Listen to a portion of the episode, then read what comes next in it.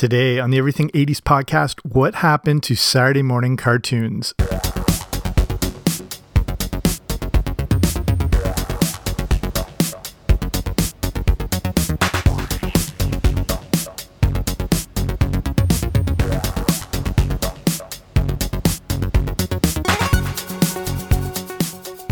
Hey there, what's happening? Welcome back to the Everything eighties podcast. I'm Jamie. Thanks for coming on out today. It was like a mini Christmas each week. Getting up every day for school was a struggle, but on Saturday, you were up at the crack of dawn. The institution of Saturday morning cartoons was a beloved staple in the lives of millions of children. But where did they go? And that's what we're going to look at here today. The issue of Saturday morning cartoons and how commercialism created and ended up killing this beloved morning ritual. So before we start, if you haven't already, make sure you subscribe wherever you find your podcasts. I should be there. Also, if you are a part of Patreon, I've just put up a new movie review on the Everything eighties Movie Club, where I go down to the local video store, rent a movie on V H S and review it. This week, we're looking at RoboCop. So check your feed there if you haven't already. And there's a lot of interesting things with RoboCop. I hadn't revisited this movie in a long time, so it's interesting to look back on it, things about the themes of the movie, about uh, corporate takeovers and commercial interests, which are relevant to today's thing, and even more relevant now than they were in nineteen eighty-seven. A lot of information about the violence of the movie and how it almost got an X rating and how they had to change all that. So that's on Patreon. And if you don't know what Patreon is, it's a way to support small shows like this uh, with small monthly donations, but you get different rewards depending on the different tiers you pick. And one of those tiers includes the Everything eighties Movie Club. If you want to see more, you can just go to patreon.com slash 80s. So P-A-T-R-E-O-N dot com slash 80s. Zero S, or wherever you're listening to this on, there should be a link that'll take you there. Okay, let's get to it. So, depending on your age, you may have noticed Saturday morning cartoons fade away, or you just realized at some point they weren't there anymore. You know, they lasted for thirty years and then they just disappeared.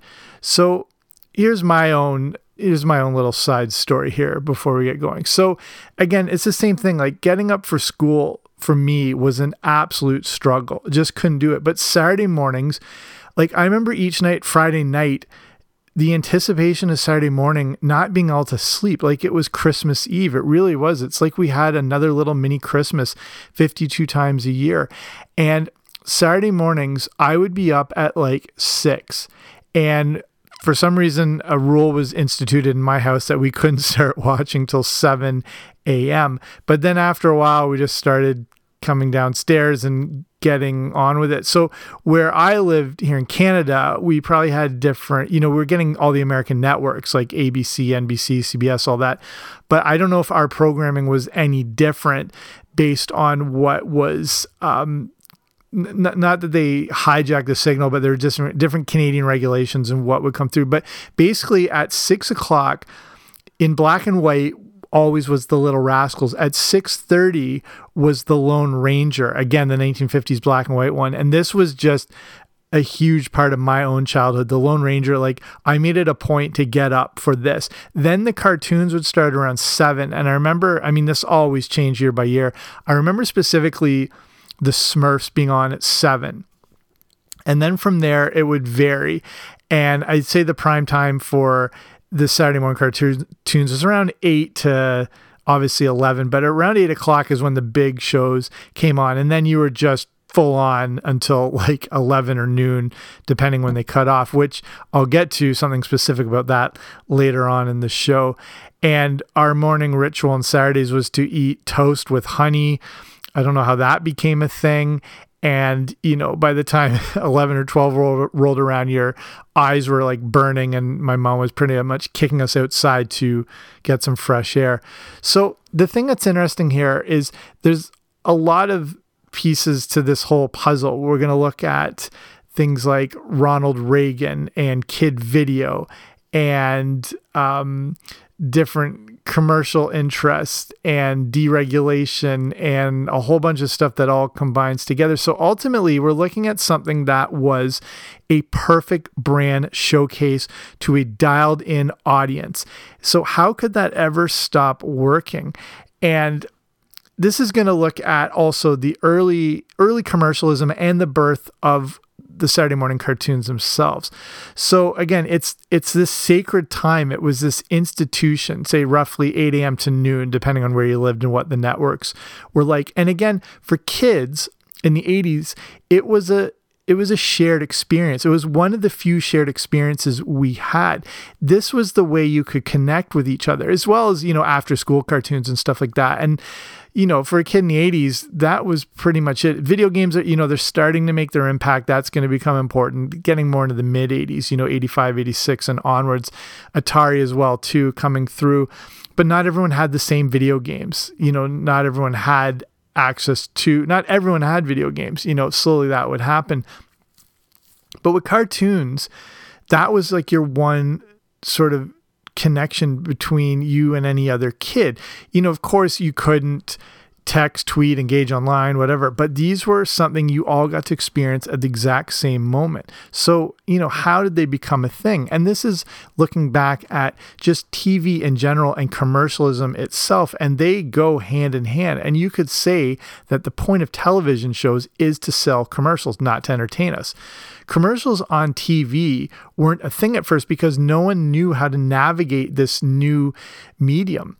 And as T V started, it was, you know, advertisements were used on the radio, and it was more just like descriptions of the product and things like that. And no one was sure at first if T V was a fad or not, but then they realized you could use it to sell products. But no one was really sure how you did it. The very first T V commercial was for Bulova watches, and it was like a twelve or sixteen second commercial.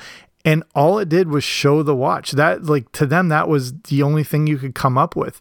It was just, here it is, that's it. It would, you know, commercials would start to develop through the fifties and then the sixties to the point they started becoming art. And then there was market research and testing. And this is like, if you are remotely interested, I talk about this all the time, but if you're remotely interested in marketing and modern marketing and why we buy what we buy, you have to watch Mad Men if you haven't already, just to see like the sort of the psychology and uh, when, you know, advertisers are doing their jobs well, you don't even realize it.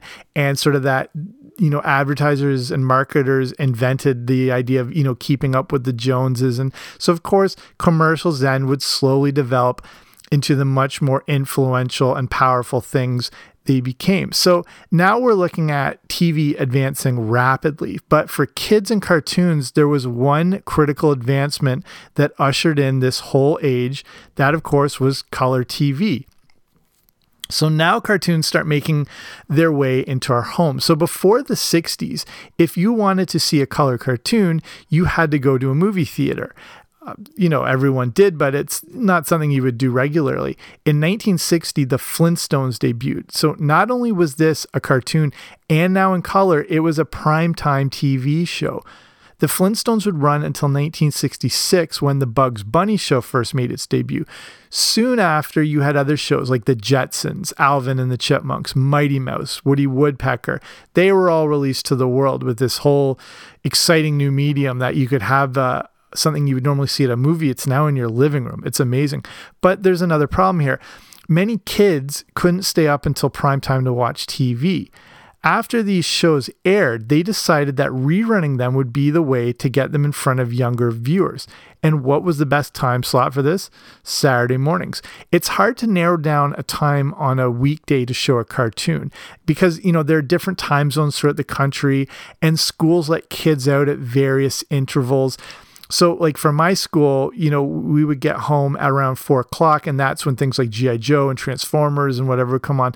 But there'd be the odd show, and I talked about this before on the, the podcast, GoBots specifically, when that came out, I was super excited for it, but it, it debuted at three thirty.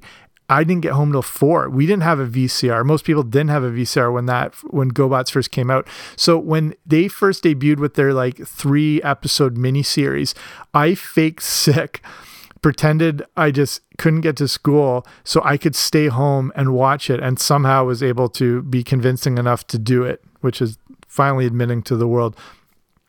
So, you know, after school cartoons are a big thing, but that's the problem. We've got the different time zones. It's not, you know, depending where you are, when they would start, all that sort of thing. But on Saturday mornings, you knew every kid was home with not much to do between eight a.m.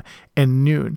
So moving cartoons to Saturday mornings would soon become a marketer's dream. And that's really what goes into Saturday morning cartoons completely, as they are just uh, a marketing tool. And we'll expand on that in a sec. So now let's look at the new era of cartoons. So in the late sixties, Saturday morning cartoons were now becoming more of an established thing, but there were only a handful of shows, and it was mainly used to air reruns of previously aired episodes, especially, you know, those primetime shows and whatnot. Different production companies thought they would shake things up by taking advantage of this new time slot, but now with original programming. This would be a way to target new shows and products that go along with it to kids and make more money for the networks. The Saturday morning time slot, which used to be a dead zone, was now a potential never-ending gold mine for the networks. Cartoons were also the ideal way to produce T V, as they were much more affordable than live action action programming. Two important things ultimately led to the creation of Saturday morning cartoons. One, T Vs were now in most homes. And two, children were now a specific target market for advertisers. So now this gets into the whole era of F T C regulations and deregulation and all that sort of thing. So going into the nineteen seventies, the model for advertising to children was hitting its stride. Before that, it really wasn't considered a thing. Of course, there was advertising to children, but it wasn't seen as um, you know, the most lucrative segment of the market. So, but now it's starting to grow, and said going into the seventies, it's it's starting to pick it up, uh, pick up its pace, and it's starting to become way more profitable. So toy companies, networks, animation companies could now use Saturday mornings for direct marketing. But children's watchdog groups were seeing how damaging this could be to kids. There had never been a time when kids had faced an onslaught of advertising like this. Research found that young children have trouble differentiating between content and commercials. And I've done, I'll get more into this in a sec, but I've done entire episodes just on this whole idea of uh, kids and advertising to children, and how they, you know, kids, especially at a certain age, don't know they're watching a commercial or a cartoon. As they get older, they can differentiate it a bit, but they don't necessarily know they're being marketed to. And that's one of the big reasons of, you, of using cartoons specifically in commercials, because kids feel like it's one and the same. And this is seen as taking advantage of um, kids and the way that they perceive what is content and what is commercial and all that sort of thing. The other big problem was there was also an increased amount of violence being portrayed in cartoons. So now, like, people are starting to say, what is this doing to the minds of kids? You know, for many generations, kids are just be um, seen, not heard.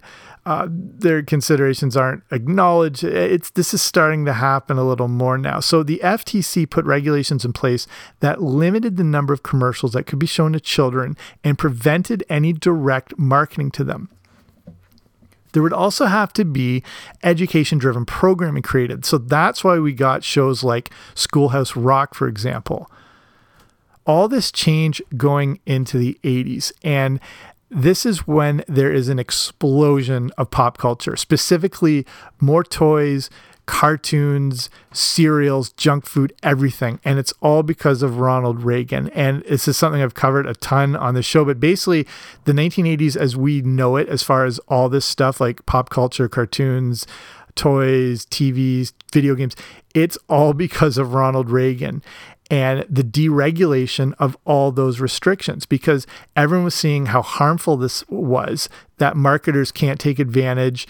Um, so, you know, every, the reins were put in pra- place, and that was making these, you know, watch groups happy and everything. When Ronald Reagan became president, one of the first things he did was deregulated all the restrictions. He said this is the era of letting the market determine what's going to be successful and not standing in the way of capitalism. Companies now had free rein to market to kids, and they did so aggressively. there was now, going to the eighties, there was a three hundred percent increase in new licensed characters. And basically the nineteen eighties became the Wild West of advertising to children. Everything is out the window. Companies, uh, networks, toy companies, everyone could do whatever they wanted, and they went full on with it.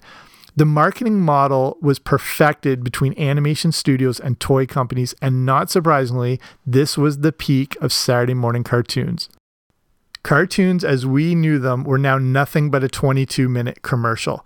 So the thing is, how would this ever fade away, this perfect time where now we're getting cartoons of any property, anything that's hot is turned into a cartoon? Like, I've used this example again a lot, like say Rubik the Amazing Cube. The Rubik's Cube was the number one selling toy of the entire eighties by far.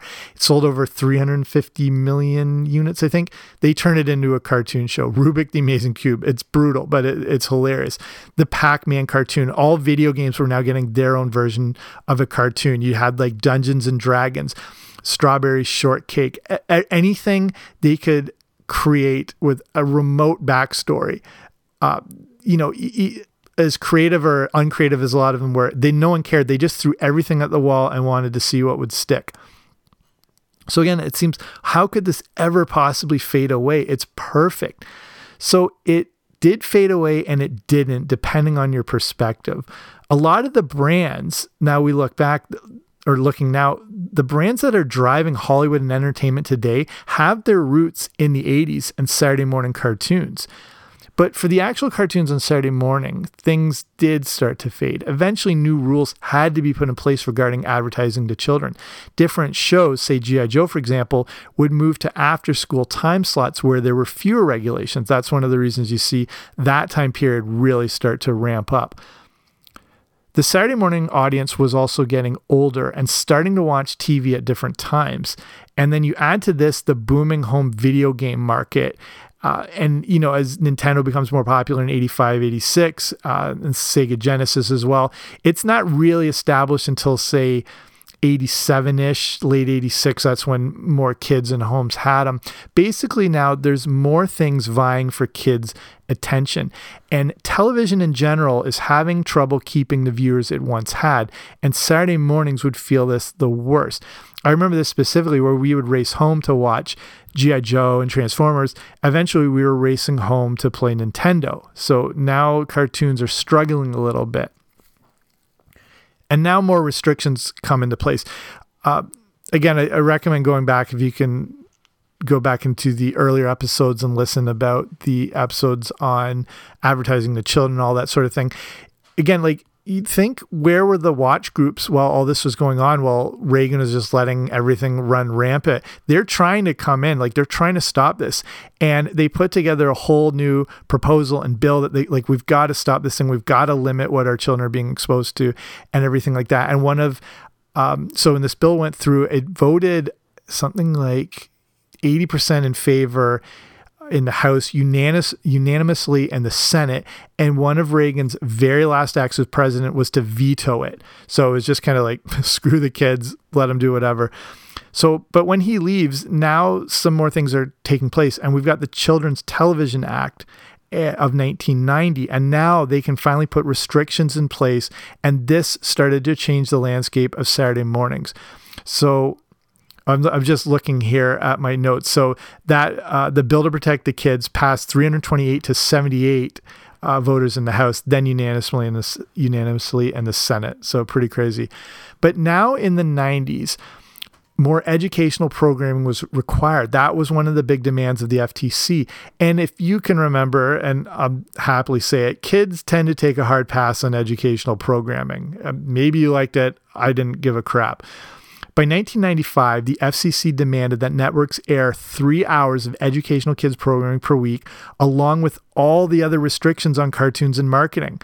So now the networks are just getting fed up. By nineteen ninety-seven, there were so many requirements in place regarding children's programming that many networks just said, screw it. This is not worth it. It's too expensive. We can't make, we're not making the money we once did. Our hands are tied here. That sort of cash cow ship has sailed. There were a few other changes also that led to the downfall of Saturday morning c- cartoons. And one of the big one would be uh, cable T V. So with the advancement of cable T V, non-educational kids shows were now available at all times during the day. There was no longer any point having to wait until Saturday mornings. You know, cable wasn't even really a thing in the early eighties, or no one could afford it or whatever. And as it slowly grew, more people had it. It was more common to have in homes. And now cartoons are on all the time. It wasn't just this one little time slot.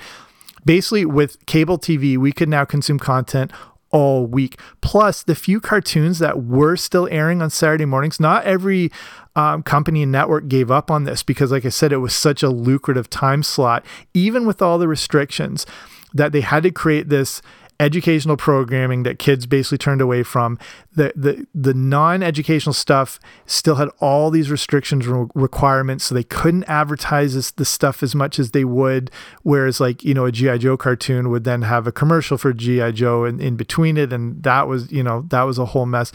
So th- they couldn't do that sort of thing anymore. Even though with all those restrictions in place, some of the networks still tried to keep this going, but what they were coming up with just could not compete or hold up against their predecessors or those earlier shows that we all love. They just they couldn't hold a candle to the original early days of Saturday morning cartoons.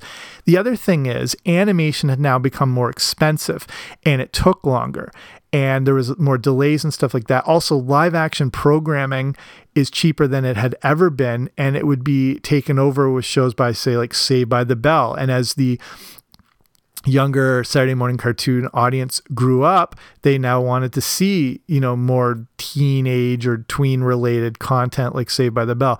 And this is an interesting side note here on another thing that was kind of important during this time where there was the transition from the morning to the afternoon, and that was Kidd Video. And I've done a whole episode on Kidd Video before. If you don't know this, uh, you can check out the blog I have all about this. If you go to everything eighties podcast dot com slash Kidd Video, K I D D uh, hyphen video.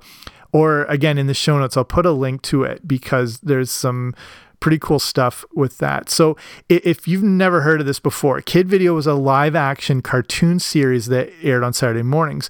And it was about this Kidd Video and his band that were transported to the flip side and all that sort of thing. It aired on N B C. Uh, from eighty-four to eighty-five before it was picked up for syndication by C B S.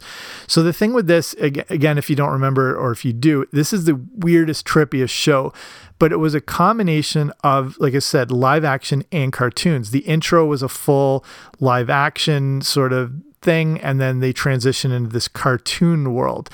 And you might rem- recognize uh, the one guy with the glasses who plays in the band's named Robbie Rist. He was called Cousin Oliver from the Brady Bunch, also the voice of Michelangelo in the Teenage Mutant Ninja Turtle movie. So with this, this is when M T V was like hitting its stride, but M T V wasn't for kids.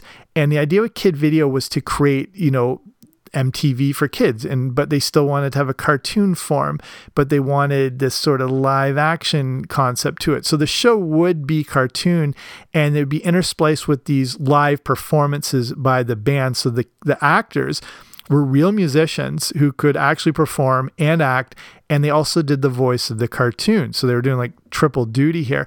And the end of the show would always end with a live action video. So the idea with a show like this was it was used to bridge the gap between the Saturday morning cartoons and the transition into live action T V shows. It was like it had its foot in both worlds. And it so it served a purpose to make advertisers happy as well too, because now they could start advertising a little more um, older age products or whatever to kids who are like, you know, thirteen, fourteen, whatever, fifteen and stuff like that. And so it was just used as a sort of placeholder that it's like, okay, Saturday morning cartoons are done. We're now moving to live action stuff. And that would eventually become things like Saved by the Bell. And then that would eventually take over all of Saturday morning. So it's almost done. It's all going the live action way. They're they're still hanging on with these few cartoons and whatnot. And something I totally forgot until I was looking back into all of this. Do you remember the Saturday morning preview specials? They aired on usually like a Friday night going into the new fall season. And I, I can't believe this is something I'd never thought of again till now. the, these shows were mind blowing because it was the ultimate where they would just show little clips, like little trailers of all the new cartoons that were coming out. And I remember being, being so hyped for these. And I was looking back, and this is related to this all too. And this is really interesting because I didn't realize these Saturday morning preview specials, if you remember them, they go back all the way to nineteen sixty-nine, and every network did one. I only remember specifically for some reason watching them on A B C, uh, maybe N B C, but whatever, all the networks. So A B C did it, C B S did it, N B C did it. Like I said, from nineteen sixty-nine onwards, they all went, all these companies went until nineteen seventy-nine with the preview special. And then they all took a few years off because, like I said, cartoons were changing and there was more regulations. And then if you look at the order of the shows, they start back on in nineteen eighty-two. So where the deregulation is finally kicked in, and now all these new cartoons and everything are coming up, and they realize these launch shows are great. And some of these are amazing. Looking back, like, you know, Dick Clark would host them. That's the ones I remember specifically. And I was looking at so many of these different episodes that I don't remember at all. Like some that featured like Henry Winkler. There was one Weird Al Yankovic hosted, Tony Danza. Um, as it got later into the eighties and the early nineties, now they started bringing in the live action people. So like the cast of Perfect Strangers or Family Matters or Step by Step or Hanging with Mister Cooper, they were all, you know, trying to, you know, launch this new season coming in, in Saturday mornings. Like C B S did ones with Scott Baio. Um, if you, if you YouTube Saturday morning preview special, the first, well, for me that came up, the very first one was the one I remember specifically. It's this one with Scott Baio and the Dukes of Hazzard. I remember this so well. And I remember like being able to stay up for this and planning the week around this launch show and everything. And it was amazing. Um, N B C did ones with like the Osmonds. They, they'd bring in bands like the Bay City Rollers. They, they have like Joe Namath and stuff. They did um, Spider-Man. They would do, uh, they did, uh, Alf would do one, the cast of Saved by the Bell. These are amazing looking back on these things. But again, these were related to, and with the F C C issues. So as the changes in direction happened for Saturday mornings, and again, in the light of the F C C rules requiring programming to be educational or informational, um, especially on C B S, that they were connected with Disney, and it's so crazy how deep this goes. So this caused those companies to market their all-children networks like Nickelodeon and the Disney Channel, and they were trying to get people away specifically from Saturday mornings. And some of the other networks weren't able to do that because they didn't have side channels. And now this started causing, with the regulations, the big viewership declines, and, you know, everyone's moving to cable, and then the different uh, children's shows are just not what they used to be. Uh, every, you know, Fox is now in the mix and everything like that. And, and then eventually these Saturday morning preview specials also faded away too. But man, those things were good. I can't believe I forgot all about them. I watched a bunch of them on YouTube just to remember how great they were. So let's start wrapping it up here. So, you know, what killed Saturday morning cartoons? Was it cable T V? Was it government regulations? Was it video games? Was it home video? Honestly, it was probably a combination of all of these things. Ultimately, there was no way Saturday morning cartoons could have lasted. And it's amazing, really, that they held on as long as they did. They really ran the whole length of the entire decade. But if they had somehow lasted to today, the development of, again, on-demand content available twenty-four seven would have killed them off pretty quick. But I just think it's an interesting look back on this beloved institution that, you know, unfortunately, like, you know, most things has its roots in commerce and enterprise. So I'll finish it off there. Hopefully you found this interesting. I, I did looking back. Uh, but thanks for taking the time to listen to this episode. Again, if you haven't already, make sure you subscribe wherever you find your podcasts. I should be there, and I'll be back soon with a brand new episode. Don't you dare miss it.